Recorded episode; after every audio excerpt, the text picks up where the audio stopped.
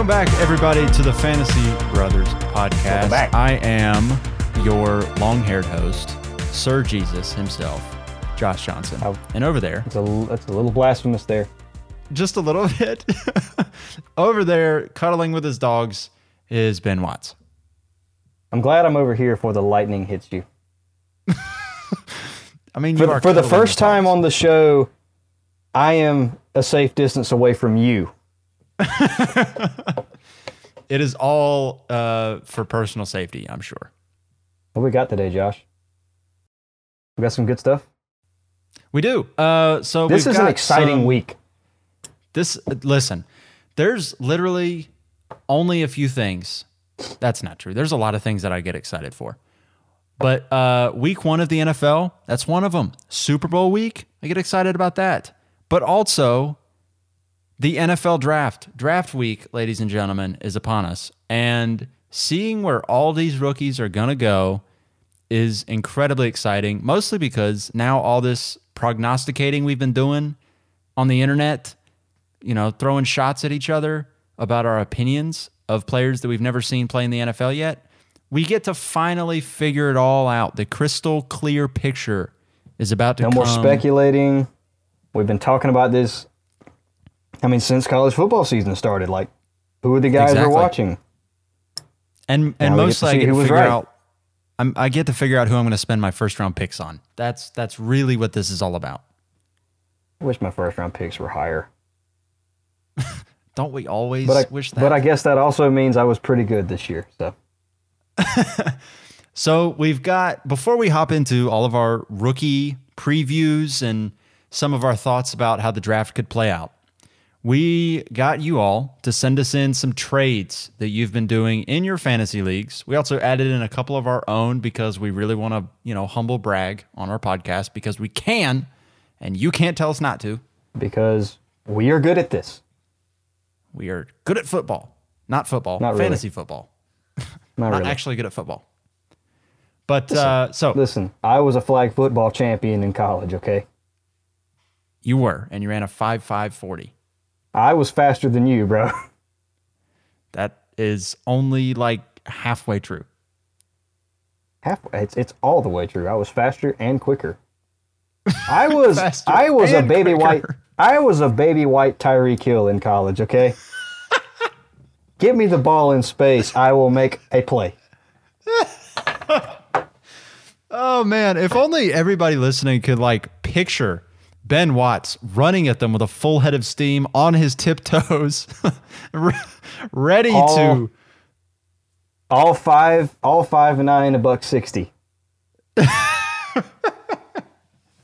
Oh, it's terrifying. Um, okay.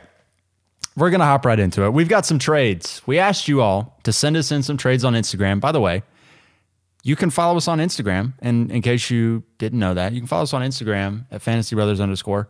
But even better than that, wherever you're listening to this this episode, if you could leave us a review and a rating, that would be absolutely peachy. It would be better than Breece Hall becoming Saquon Barkley oh. 2.0. Anywho, we've got trades. Number one trade that we were sent was in a one quarterback league. And the person who sent it in was offered Dak Prescott and Nick Chubb for Stefon Diggs and a 2023 second round pick. How are you weighing this one, Ben, in a one quarterback league? In a one quarterback league, I full transparency, I don't think I've looked at these yet, so this is kind of my gut knee jerk first reaction. reaction to all of them. Yeah. Uh, I think I lean Ch- Chubb. Yeah. I think Let's I break it Chubb. down. How about this? We'll break it down piece by piece. So you've got Chubb, Chubb for, for Diggs. Stefon Diggs. So I don't know. The one thing that I didn't get him to send in was the PPR. So if this is full PPR, I'd rather have Diggs. If it's half half PPR. or standard, I would assume half, but I don't I don't know. So if it's full, I prefer Diggs here. If it's half or standard, standard I really prefer Chubb. If it's half, like toss up to me. I don't know about you, but I would I it I guess it depends Yeah. on team need, I guess. Yeah, I think I think for the sake of running back over wide receiver still in my head, so give me Chubb, especially since Yeah. his offense is getting a boost with Deshaun Watson. Yep. So I think that helps him out a lot. But I mean, I think even if it's half PPR, if I wouldn't say you're crazy if you trade Chubb for Diggs because Diggs just got a contract extension for four years. So I'm thinking at least three years he's going to be the guaranteed wide receiver one in Buffalo, and it's Josh Allen's number one wide receiver. So I mean, he's going to be good. Lock him in. What 160? He's had 160 targets these past two years. Yeah. Yeah, I like Yeah. So Chubb for Diggs. the- Where the trade trade changes for me is even in one quarterback league, if I can get Dak for a 2023 second round pick, absolutely, like give me Dak. Yes, I agree with you there. Um, I still think like we are lukewarm on Dak Prescott. This is not a Dak Prescott fan podcast, okay? But I still I mean, think Dak He's as a top 10 QB fantasy one, quarterback. right? He's not Ryan Tannehill. I think if it were Ryan Tannehill or like Derek Carr, then this would really be a toss up. But I think because Dak is here, I prefer the Dak Chubb side. Yeah. And I think longevity wise, Diggs has probably got Chubb by a little bit, but it's not a ton. So Yeah. pretty, not terrible, but I prefer the Dak Chubb. Yep. Trade number two. The guy who sent it in was offered in a Superflex league to Tua Tagovailoa and the 110 in this year's rookie draft for the 106, 206, and the 306. Hmm. Where do you lean on this one? Don't You almost have love you, Tua. you almost have to break it down by like the players that will be available. It like, seems to me this is more of the guy who traded away Tua wanting to trade up in the draft because he had the 110, which, I mean, I think people kind of hate on this draft class too much, but there, in fairness, there isn't a ton of depth, so you're sort of slim pickings at the 110 if you want a actual guy who's got a lot of potential. So I think he's more trying to get up to the 106 to try to get somebody. The 206, 306 were kind of filler for that. That's the meat of the trade.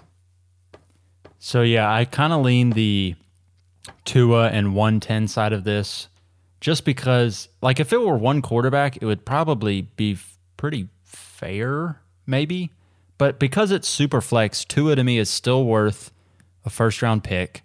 He's probably worth a pretty decent first round pick just because he's young, because he's got all those weapons. he got a Um, so- boost. Yeah, so Tua for the 106 to me is I probably lean Tua there. Um, and then the 110, like I'd rather have the 110 than the 206 and the 306 combined. yeah, for sure. So two and the 110 for me on that side. I think I would maybe just. I'm not a huge Tua fan, but he did get a boost, a wide receiver. I might lean the 106 over Tua. I'm not sure, but definitely the 110 over the 206 and 306. So, yeah, I guess it depends. So in Superflex, like who's going to be there at the 106? You might be able to get, I don't know, Chris You're still Olave. looking at Drake. I think you're still looking. Drake London could be on the board. Uh, Garrett Wilson or Treylon Burks, depending on how they go.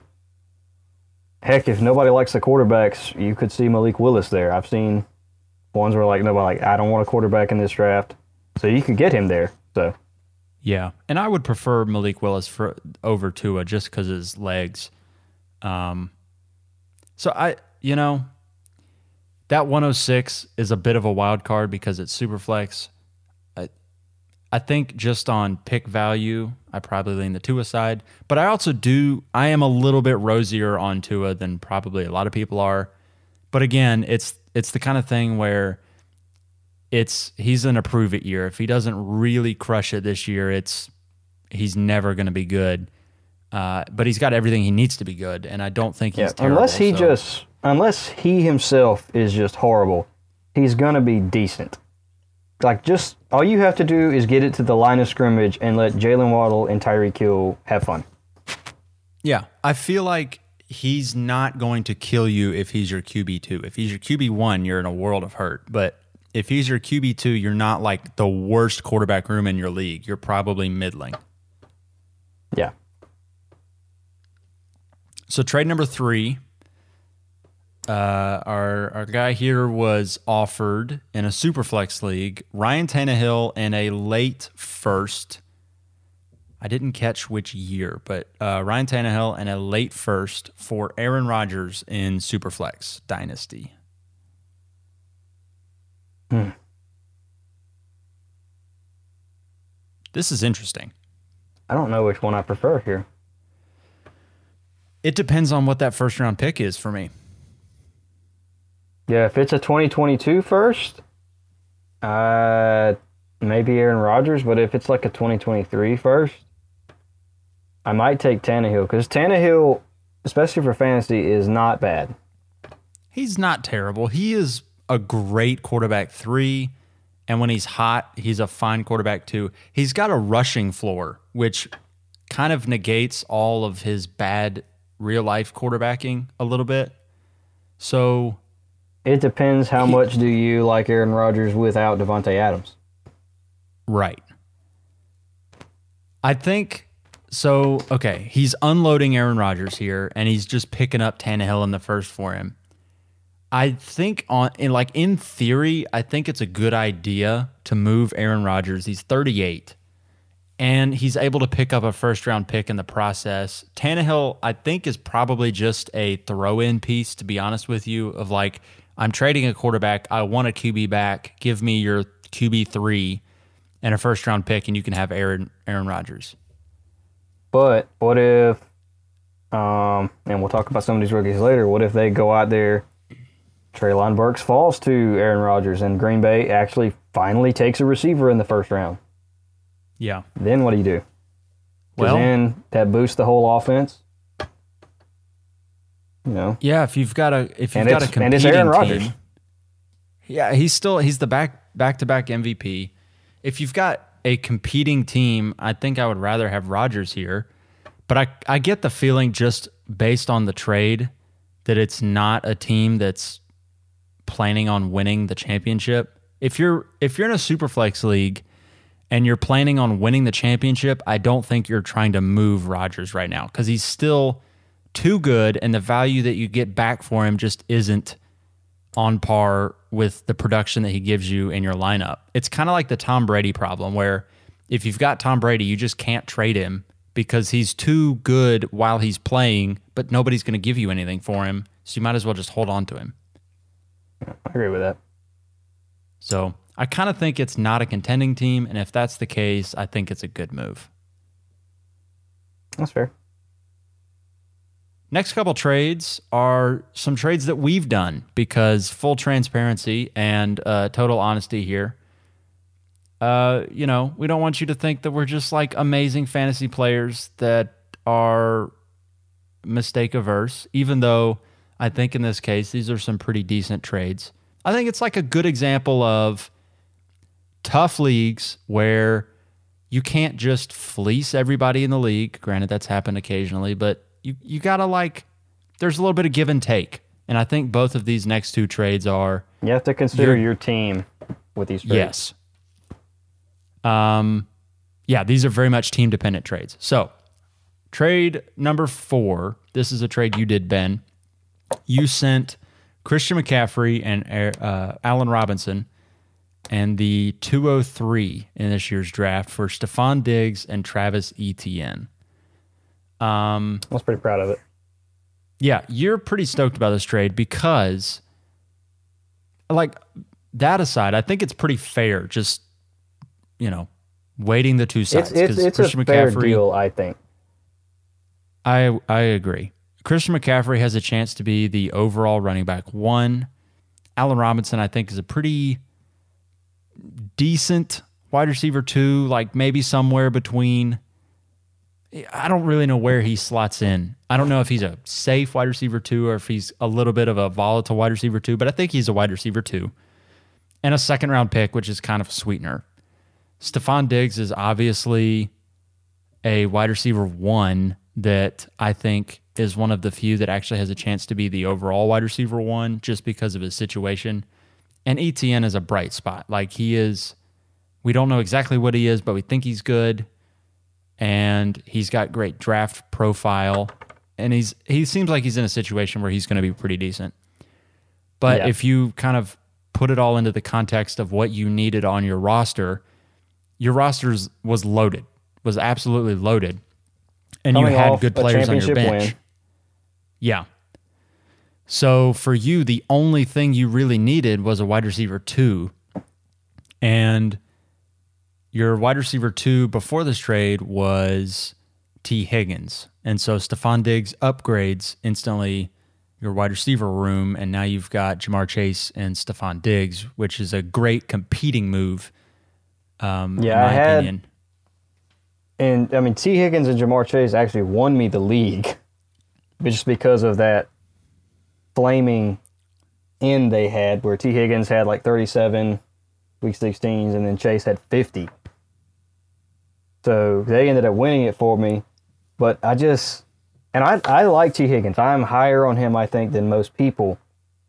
But I just didn't, I wanted somebody I felt was safer week to week to put in my lineup because I feel like Higgins will probably be a little bit more volatile, not a ton, but he's going to be he's going to have up and down weeks, and those weeks where Chase just dominates the targets, whereas Diggs is the dominant target in his offense.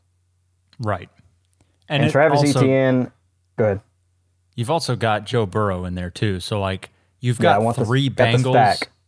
Yeah. If they have a bad stack. week, I'm going to have a bad week.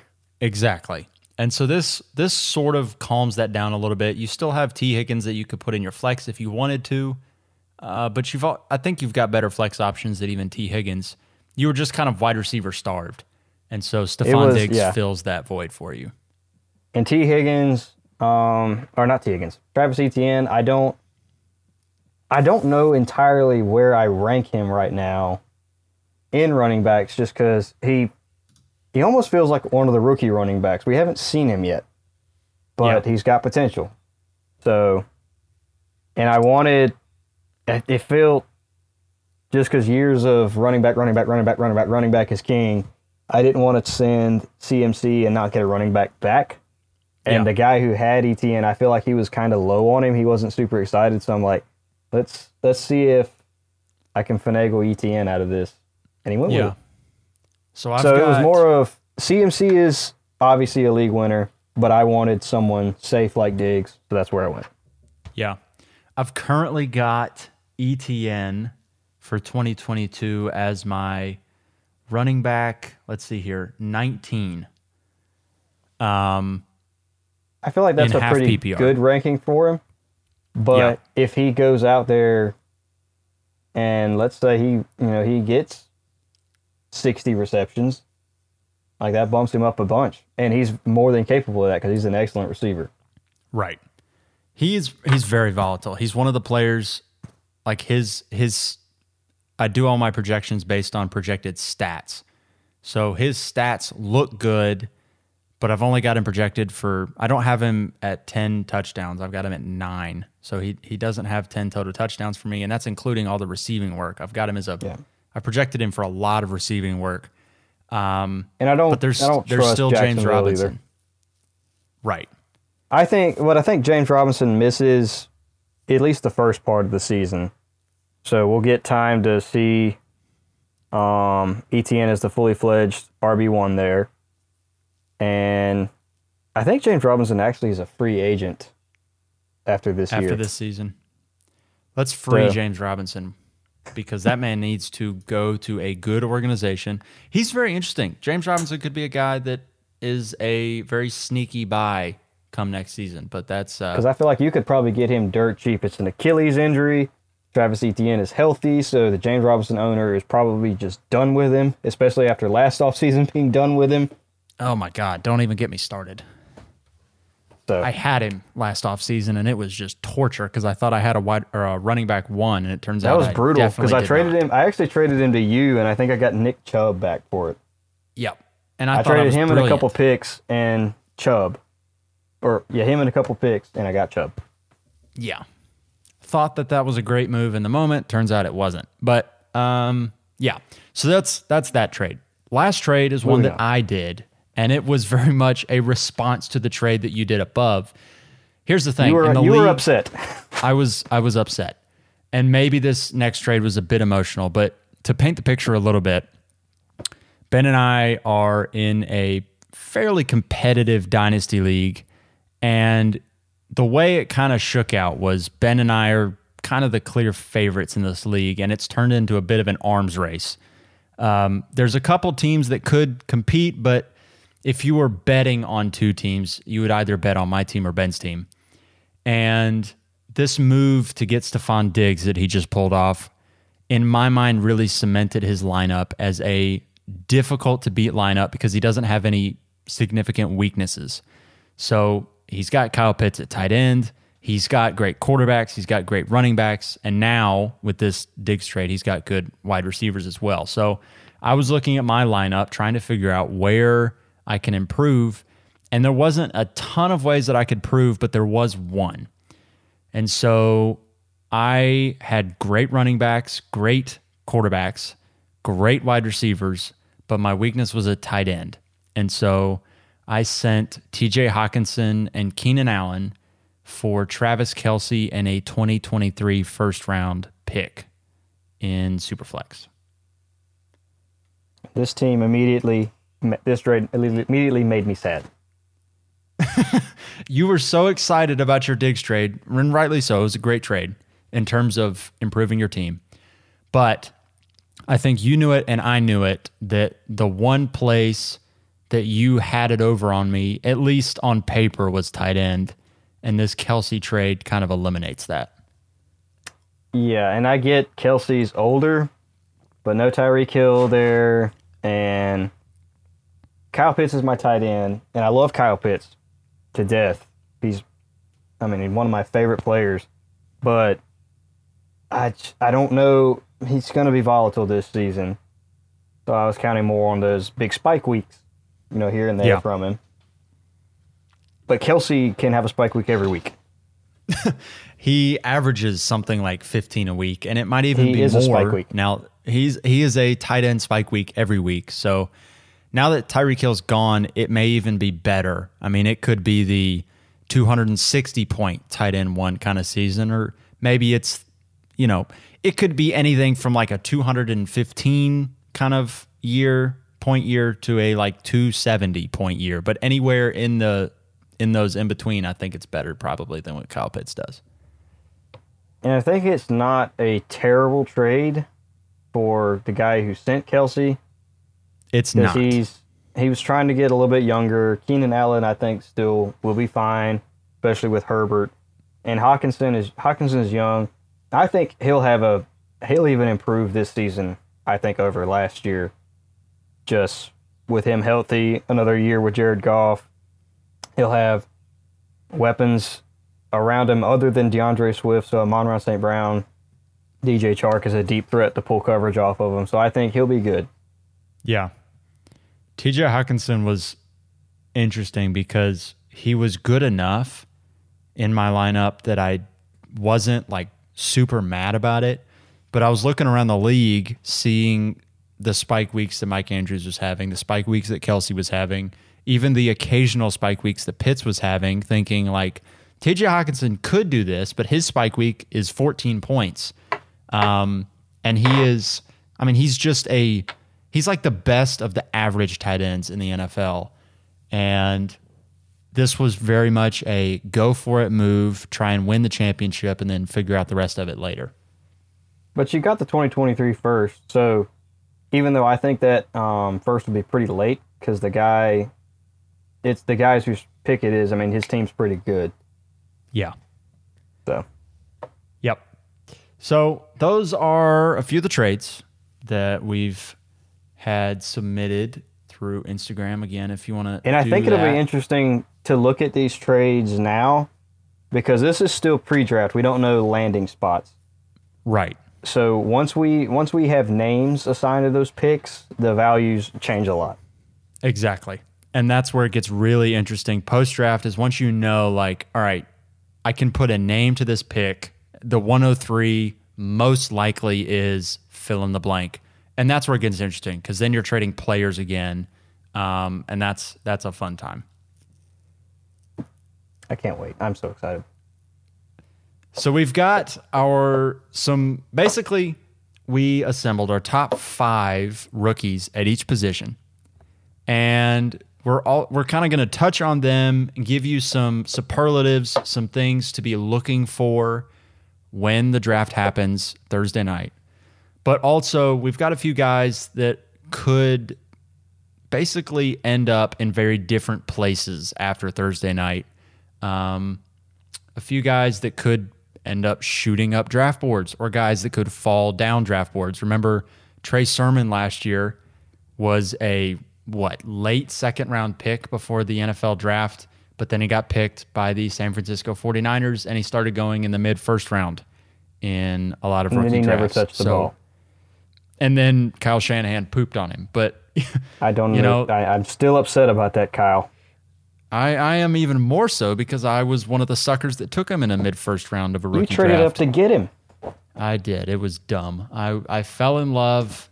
Rule number one don't fall in love, just take players at their value. So we've got a few guys that could be Trey Sermons. We've got guys that could fall down draft boards, maybe even be a value if they fall. But uh, we're going to dive into our rookie running back rankings, just our top five.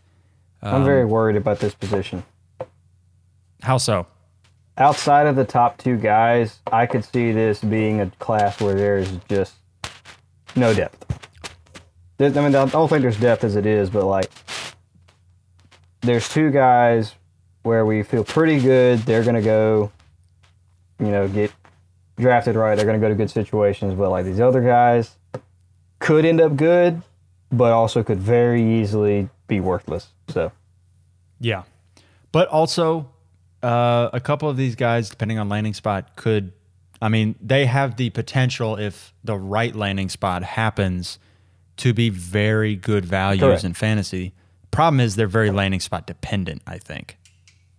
There's no there's no can't miss guys like there have been in the past. Like Jonathan Taylor can't miss. That whole 2020 class was pretty much can't miss. Cam Akers, Swift, all of those guys were studs.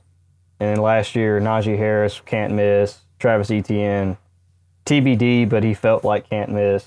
Devontae Williams felt like can't miss. Yeah. This year, I feel like there is one can't miss guy, one guy I'm pretty confident in, and after that, ugh.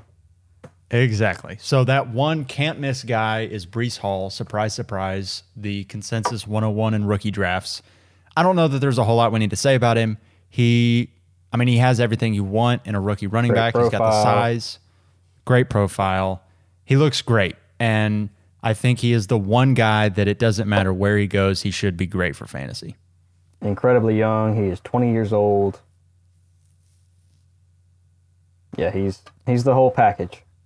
He's exciting. So running back two for us is Kenneth Walker, who so like for me, Kenneth Walker was a guy that I wasn't super stoked about in the early draft process, and He I've risen on on him a lot. I had I had a couple. He was like my third or fourth before like all the draft and combine stuff started really kicking in, and it was mostly just because his his receiving work. And I thought he was small. He's bigger than I thought he was. Yeah, and he's faster. Yeah, he's very fast. He did he run like a four three nine at the combine? He did. He tied. I think he tied Breece Hall and uh, Pierre Strong for the fastest forty. Maybe Yeah, I'm wrong is- there, but I think he's got they the were all very good. Yeah, His one knock on him is his receiving capability. He had, ah, gosh, what was his target college target share? It was not good. I think it was They- something like twenty to thirty targets in his entire college career. That's bad. or 20, 30 catches, something like that. It was His college good, target share was 5.4%. which is not great. You're looking for 10%. However, his dominator score was insane. It was 50.2%, which is the 99th percentile. Yeah. The other thing with Walker is he's got a later breakout age because he True. played for Wake Forest for, was it two or three years? I can't remember. I think it was two years, right? It was two years with Wake Forest, then he transferred to Michigan, Right. Michigan State.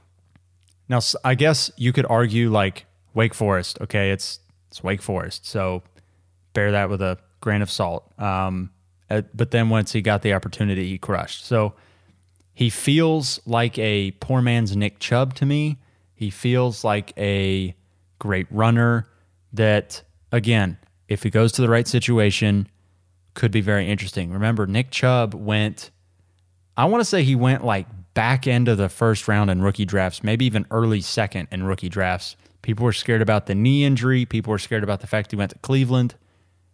Kenneth Walker could end up being like a late first round pick and be the kind of guy that blossoms depending on where he goes. If he goes to Houston, for example, or Atlanta, where there's a lot of workload to be had, I think he could end up being a very good value. He won't be a flashy pick, um, but but he could be a Very guy safe. that very safe. Like I don't think he's gonna bust if he goes to one of those two places.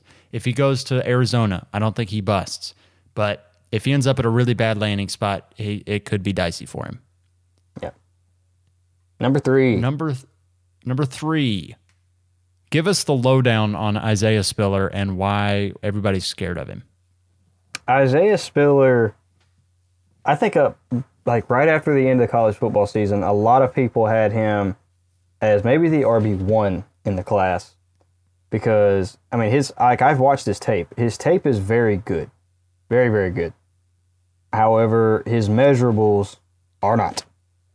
Right. He ran he ran a four I believe it was a four six eight forty. It was a four. Uh, yeah, I need to look that up. But yes, it was bad. Eight forty, and that's at his pro day, and we know pro day forties are usually inflated, so that's not good. But he's a very good receiver in college. We saw that on display a lot. He's got the you know he's got he's got the size to handle a large workload. Um, he's only twenty years old, so he's the same age as Breece Hall. So he's got that going for him. And he always he put up good numbers every year at Texas A&M. Yep. I think he had a thou, uh, just under a thousand yards his freshman year, and then he had a thousand yards every season after that. Yep. He always had uh, at least twenty receptions every year. So he's his college tape and numbers match, but the actual athletic measurables don't. So he is maybe the most volatile player on this list because say say the Bills or somebody try to decide they're going to pass on Breece Hall, go fix another position, and we'll take Isaiah Spiller in the late third. Like that's best case scenario for Isaiah Spiller as he goes to a good situation. But I think like a guy like Breece Hall could go to a bad situation and still flourish just because he's such a good prospect. Whereas Isaiah Spiller, if he doesn't get good draft cap, if he gets anything, if he gets fourth round capital or below, I think you can you can write Spiller off for the most part. Yep. I'm pretty much with you there. Um, next running back, we've got Rachaad White. He he's interesting. He's more of a flyer though. Um, he's not got the eye popping stats or measurables that other guys on this list have. He doesn't really have the prospect profile that other dudes have, but he did uh, produce quite a large amount this past season. He's kind of a one year wonder. Um, at Arizona State this past year, he had a thousand yards, but he also had 43 receptions for a 16% target share at Arizona State last year, which is kind of ridiculous at the running back position. So he projects as a pass catching running back at the next level. The problem is he doesn't have amazing burst. He's fine uh, but he's not got. He's not at a great accelerator. Let's put it that way. Um, he's got decent long end speed, but not a great accelerator. Um, he's a bit of a matchup, or a, not a matchup, a landing spot dependent player. Where, let's say he goes to Arizona and is the third down running back for them. That could be a great place for him because, you know, James Conner is older. Rachaad White could take over that backfield in maybe a year or two. And Saw he Chase could be, Edmonds get a whole lot of hype from that backfield as a receiver. But also on the flip side of that, Rachaad White could go somewhere not like Arizona, where he would have touchdown upside and uh, a quarterback that would dump the ball off to him, and his value would pretty much tank. He's he's not going to flash in a bad situation, I think.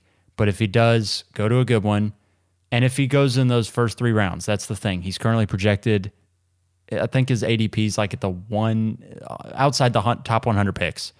So he's not currently projected to go in the first three rounds. Uh, if he goes mid fourth, temper expectations on him. Uh, he'll be a bit like you know Kenny Gainwell last year was really interesting until his draft capital sucked, and then he didn't produce a ton last year. Um, so you know, bear in mind landing spot is very, very heavily weighted here with Rachaad White. Yeah. I was going to say Kenny Gainwell. He, I think he compares a lot like him. Yeah. Brian Robinson is number five. Not a ton to say A lot about of Brian people are Robinson. probably Honestly, on him. yes, I think a lot of people are. A lot of people are putting James Cook here, Zamir White. Um, even like I've seen Taylor Allgeier get a lot of hype, but I'm not stoked about any of those guys. James White is a decent late round flyer for me, but I'm not thrilled about him. Um, Brian Robinson to me seems like a Josh Jacobs comp where I, it's low hanging fruit because they're Alabama guys, but he just feels like a good runner that He's a beater. yeah, I mean, if he just like if he, he's like the quintessential Patriots running back, he's going to go in there and he's going to get a good yards per carry.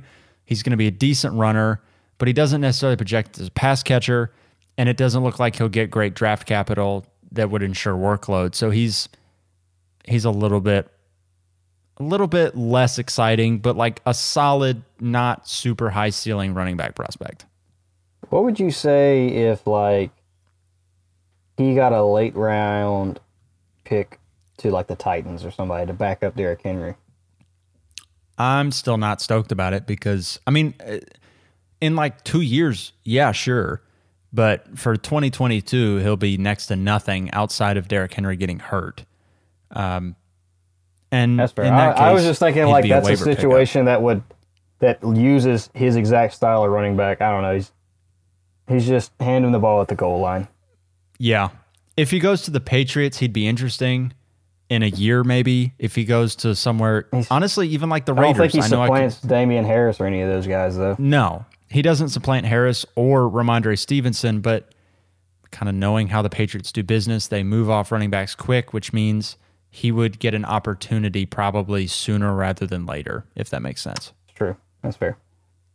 So, wide receivers. My Uh, favorite group. Yeah, these are the most polarizing because obviously there's a little bit more depth at the wide receiver position than there is at running back this year, which means if you've got a mid to late first round pick, you might be taking one of these guys. Uh, number one, we've got Garrett Wilson. Seems very My polished, good, good route runner. Seems like the most pro ready of these draft prospects. I am obviously a big Falcons fan, and I desperately want Atlanta to take this guy at eight. And I, I think that's given that he's projected to possibly be the first wide receiver off the board, that's one of the best landing spots he could go simply because there is a massive target vacuum there. And I think Atlanta would really want to have him as a rebuilding piece to go get a quarterback next season. For sure. I agree with you, and I think that it's very likely Atlanta picks him. The I I think they pick a receiver regardless. The only competition it looks like in mocks is for them to take Drake London. Yeah. And I would He reminds me so Drake much London. of Calvin Ridley. He does. Yeah. Yeah. Calvin Ridley was kind of the same way though, where he came in pretty pro ready and he got to flourish a bit as Julio's, you know, apprentice, I guess you will. And, he um, obviously, I mean, the, that's the same role he'd probably have because Kyle Pitts is obviously the top target in the offense. Yep. So you could, you're the number one wide receiver, quote unquote. So he'd have a, you know, chance to produce right away. Even though you're not stoked about uh, Marcus Mariota as your quarterback right now, next season he should have, we should have something better. And just because there's so much of a target vacuum in that offense right now, he should be able to produce pretty quickly. Yeah. Number two, Treylon Burks. Um, again, top three. It's kind of speculative at this point, but Treylon Burks is He's just a beast. He's a beast. He's an AJ Brown clone. And AJ Brown is a guy that you just fall in love with. And I think Treylon Burks is pretty much the same way, where he gets his work done in a lot of different ways. He runs all the routes, he also runs screens, he lines up in the backfield. He does a little bit of everything. And I think his lackluster combine is a bit deceptive. Nobody caught him in the open field. His tape says he was a much better athlete than his measurables said he was. And like his tape was probably the best of any receiver in here in terms of projecting it to the NFL. Like Oh, he was the Right consensus n- wide receiver one before the combine. And the combine wasn't say that yeah, awful. exact same thing. Yeah. Before, like right after college, like I was, you know, watching all these top guys' tapes, and I'm like, oh yeah, Treylon Burks is far and away the best guy. I've Yeah. changed my mind to Wilson, obviously, but Burks is still two. I mean, it, I'm not worried about that combine. He's he's I think possibly the safest guy on this list, no matter where he goes, just because of the way he plays. He's hmm. physical, throwing the ball in space, throwing the ball with guys on him. He'll make plays. I'm not worried about him. Yeah. And he could also end up getting drafted to Kansas City or Green Bay, which would automatically shoot him up draft boards. If he goes to Green Bay, If if he goes to Green Bay, do you take is do you take him over Breece Hall? somebody else asked me this the other day, and I would think about it, but I still would probably take Breece Hall. He'd be an easy 102, though. Number three, Drake London. pretty easy. The top three usually are consensus on these guys. I think. Our number five, uh, Jameson Williams tends to sneak into like. There's some people that are bullish on Jameson Williams, but obviously we're not. um, Drake London at three for us. He's Mike Evans to me, or uh, Vincent Jackson. He's basically that wide receiver that just goes up, snags on people, like Michael Crabtree esque, where he's just he's not amazing separating after the catch. He doesn't have a lot of rack, but or yak, sorry, but um, he just jump like he's a 90-10 jump ball guy. He doesn't miss those. He's got that power forward body. giant. He's a giant. Problem is, he doesn't separate a ton, and you wonder like, does he even really have to? I don't know, but he looks like if he gets a quarterback that will let him go, you know, make jump balls, he's gonna still that will translate. He's going to be snagging on NFL corners too. I don't Thing remember is, who I was listening to. he doesn't listening quite separate. to. Don't remember who I was listening to, but I was listening to somebody who said he was semi landing spot dependent, which I agreed with because of just the way he plays. So if you get a quarterback who has no fear out there and will sling it to you when you got a guy on you, yeah, I think Drake London is going to smash. I think he'll be good no matter what, but you there are a lot of quarterbacks out there who they prefer the route runner, the guy I can trust to be in his spot kind of thing the guy I want to separate, so they're I guess less likely to throw London the ball. But yeah, I don't know how. I sort I guess I sort of agree. It's not a. It's not a huge deterrent on him, but he's not the greatest route runner I've seen. So he's fine. He's good enough at everything that you can kind of say he will develop at the next level. He's got elite traits that should also translate. So he's very interesting. I would love and I would love to see him to the Jets. He's who I predict would the too. Jets to take at ten, because he will help Zach Wilson out so much. Is just give him that huge target he can throw to on the outside, which would let Elijah Moore eat from the slot. I mean, that's a that's a perfect pick. I think. yeah, our number four is Chris Olave. Uh, he is butter Olave. smooth. Everybody says butter smooth when talking about Olave. He's very fast. He can take the top off the defense. Um, he, he doesn't His- seem to have many elite traits though. He's clean though. He's super clean. He is clean when he's playing out there. He gets mocked a lot to New Orleans. To where else have I seen? That would hurt my heart I've- if he goes to New Orleans. See that that would be a bummer, but like it would probably be a great football move for New Orleans. I don't know how it would translate to fantasy though. I think, gosh, I don't know. I think New Orleans is a better spot. It's not the worst spot because Michael Thomas, I, I don't know what Michael Thomas is still. And he's he's such a good route runner and he's the most so smooth. Like he'll he'll earn Winston's trust probably. Yeah. Number five for us is Jameson Williams.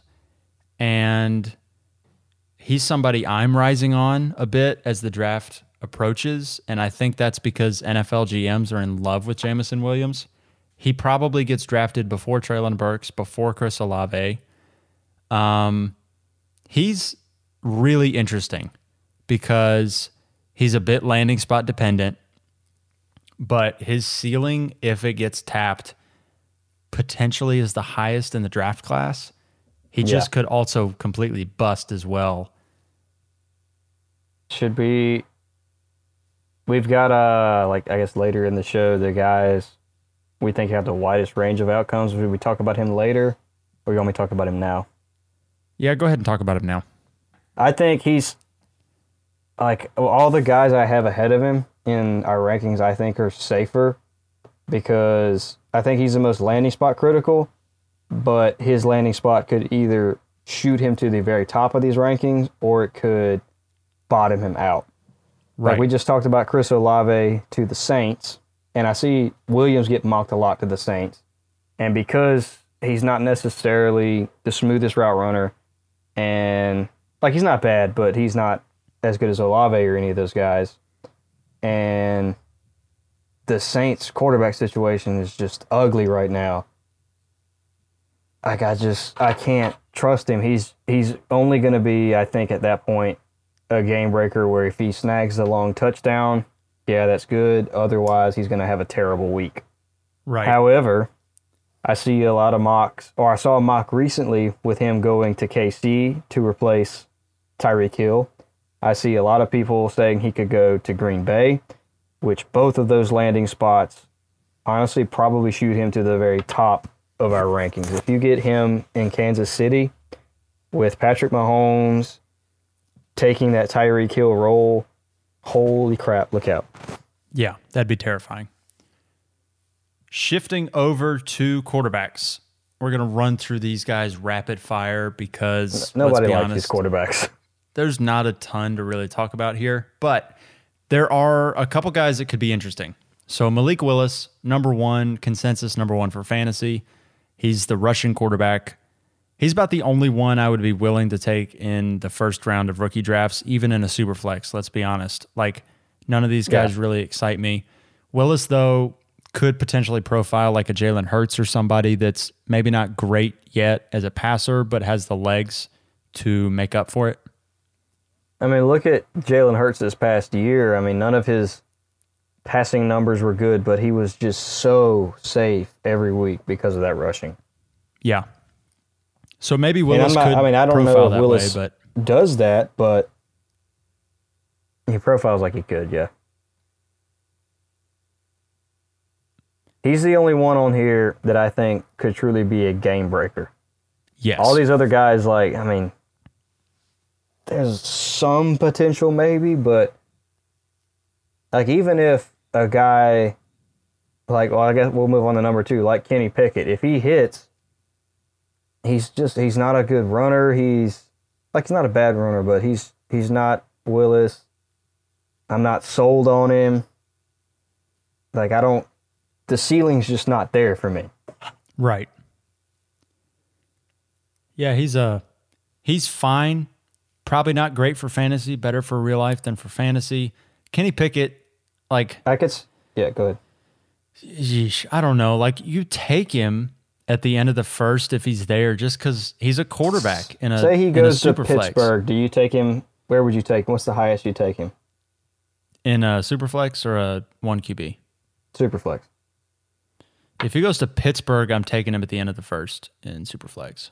I'd probably think about him in like mid first. I'm thinking about Like, I him. I think- don't know if I actually do it. I think best case scenario for pick Kenny Pickett right now. I mean, I I could be way wrong on this, but right now, I mean, I don't see anything better than Mac Jones. Yep.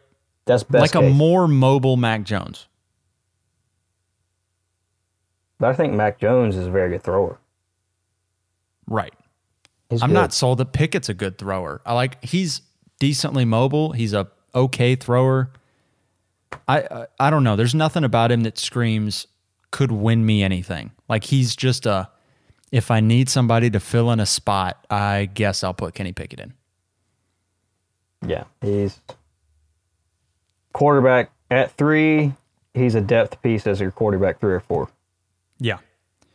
Desmond Ridder at three, he's interesting because he I got a has couple notes in on him. Yeah, I mean, he's got a good deep ball. He's got a good arm. He won a lot of games in college. He's Outside also of- decently mobile.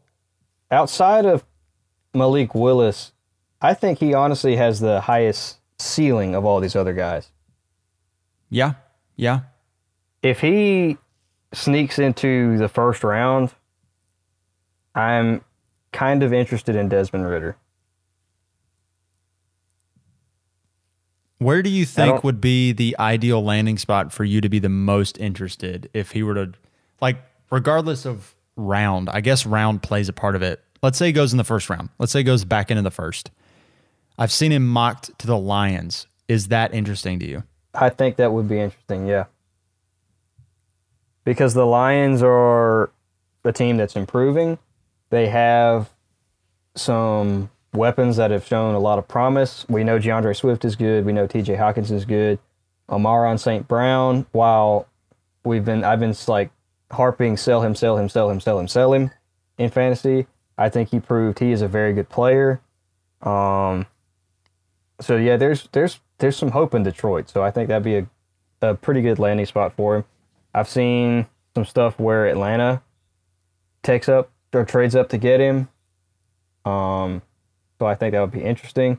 I hope we don't do anything stupid like take him at eight. But I think you know if I saw a mock where we traded up to like the Chiefs or somebody's first round pick and took him, I think that would be interesting. Yeah. Desmond, yeah, he's interesting. He's got a wide range where he could be taken anywhere He's from very like mobile. He ran a four five forty. sheesh. Yeah. I mean, that, he's interesting. I I I like I like a lot of what he is, but he also feels like a and this is a, probably a very bad comparison, but he feels like Dak Prescott where he doesn't wow me at anything, but then again Dak Prescott's a top 10 fantasy QB, so Yeah, if You you, know. turned out to be Dak Prescott, you are stoked with that. That is a probably best case scenario for him. Last two quarterbacks, I kind of lump them in together. Let's be honest here. Matt Corral, Sam Howell, uh, both guys either. that ran a lot, especially Sam Howell as last year in college. Ran a lot a little bit in college, uh, but probably shouldn't in the NFL. Matt Corral is, you know, our four. Sam Howell's our five. They're a little bit interchangeable depending on landing spot. But uh, I don't know. Where do you sit on these two guys? Uh, I think Sal, Howell's probably got the highest ceiling of the two. I don't love him, but he's got that the raw physical aspects. He's got a good arm. He's shown he's pretty mobile. Matt Corral, I, I really want to like Matt Corral because I liked him a lot in college, but he's not as fast as I thought he was. And I feel like a lot of his success was the system he was in. It's a very quarterback friendly system with Lane Kiffin. Not that he couldn't be bad. I think he's very athletic. He's got a good arm. So he's got tools, but I don't know. I just I don't see it happening. Yeah. I I'm also with you there. They're very matchup or not matchup. They're very landing spot dependent. And I'm not thrilled about either one of them, to be honest with you. I think Sam Howell, personally, I feel like he's got a bit higher of a ceiling because I saw him be a great thrower, independent of scheme. Corral's he's a wild card. Like Lane Kiffin runs a very quarterback friendly offense, which means that we don't really know how good he is. I mean, he could turn out to be very like he could be amazing, and we just never knew because he was in such an easy to run offense. He ran probably way too much. He's not going to run at the NFL level. He's too small. Uh, Howell ran way too much in college too, especially his last year. He's not going to run in the NFL either. I I don't know. Like I feel like their tape kind of lies about what quarterback they really are. Yeah. I think Howell's a pocket passer. I think Corral's a pocket passer. And if I'm going to project to the NFL which one I prefer, I would take Howell because I think he's just a better pure thrower but he also feels like he could just be Baker Mayfield. So I'm not stoked really about either one of them. We've seen like these system quarterbacks too look great in college, like Corral did at Oklahoma, where uh, I mean Kyler Kyler's the exception because Kyler is really good real life and and or the NFL level and at college at Oklahoma. But Baker has kind of shown his true colors. He won the Heisman there. I mean, that system turned Jalen Hurts into a Heisman contender. He looked phenomenal, and we knew he wasn't that great of a quarterback. So the system matters a lot. Yeah. That rounds out our kind of top fives at each position. Are there yep. anybody else that you want to touch on before we wrap this up? Anybody else we should be yeah, looking I was going to send you a question drafts? of who is somebody not in our top five that you think could jump there. I've got one, but I want to hear yours. Yeah, I'm pretty interested in Jahan Dotson as a wide receiver because I think he's he's probably if we were to do a consensus between the two of us, I think he would probably be sixth, maybe seventh for us. Uh, so he's kind of right on the outside looking in, but he's also being mocked to those very interesting landing spots where if he goes to Kansas City, you've got to move him up. If he goes to Green Bay, you've got to move him up. Even if he goes to Buffalo, which I'm seeing, or Arizona, which are places that maybe it's not their first need is wide receiver, but if things kind of fall their way, they could end up taking one. So I could see him going to one of those teams if, you know, if the draft is crazy, any four of those teams could be taking a wide receiver. And we think Green Bay and Kansas City will take one. If he goes to one of those great landing spots, I'd be really interested in Jahan Dotson. Yeah, I agree with that. Mine is uh, mine is George Pickens. He terrifies me. He is, you know, don't love touching him in any of the first or like even early second, but he was. I don't think he got a fair shake in college. He was never really in a great passing offense at Georgia. They were always run first. They never really had a good quarterback but he's got good measurables. Like the dude profiles like an alpha. He was a five star recruit coming out of high school. He was injured in college, so that's a knock against him there. So he never really got to showcase how good he is. So I'm I'm more betting on just how good he looks like as a prospect. Yeah. He definitely could and again, landing spot dependent. The thing with Pickens that terrifies me is his mentality, his temperament. I've heard things come out that he's not a great locker room guy, that he's got some attitude issues, which I don't want to touch because I don't know if he's going to have the draft capital to where they just kind of like look, overlook some of that stuff. Like he might yeah, go in the he might go in the second, third round, and if you got a guy coming in that has question marks about his character, like I'm not thrilled about that, and I don't know how that translates to the NFL.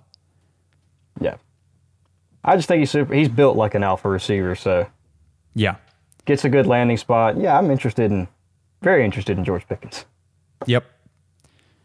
that wraps up our draft thoughts before the draft. Uh, we'll we'll have an episode later this week, right after the draft happens, right after the first round. So our, our release schedule is probably going to be a little different this week.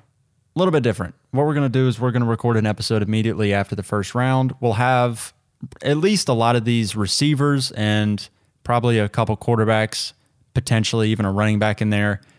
Uh, we'll know a- little May bit not more. running backs. May not. If Breece Hall doesn't get taken in the first round, we may not know anything until second round. There's but a strong possibility there's no running backs taken in the first, but we should see at least, I'm guessing, five receivers, maybe more. So Yeah. So we'll a lot to do an about. episode right after the draft. We'll see kind of how things shake out. I'm super stoked about it. Uh, until then, we get to twiddle our thumbs and wait expectantly for the fun to happen. three more days.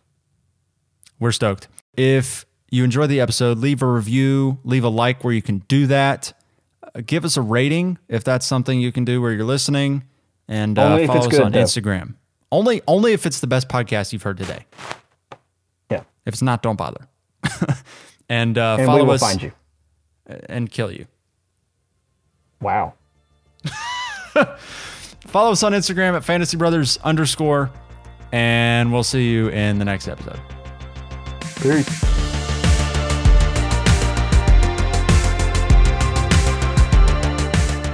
Thank you for listening to the Fantasy Brothers podcast. If you enjoyed it, follow us on Instagram at Fantasy Brothers underscore, and we will see you in the next episode.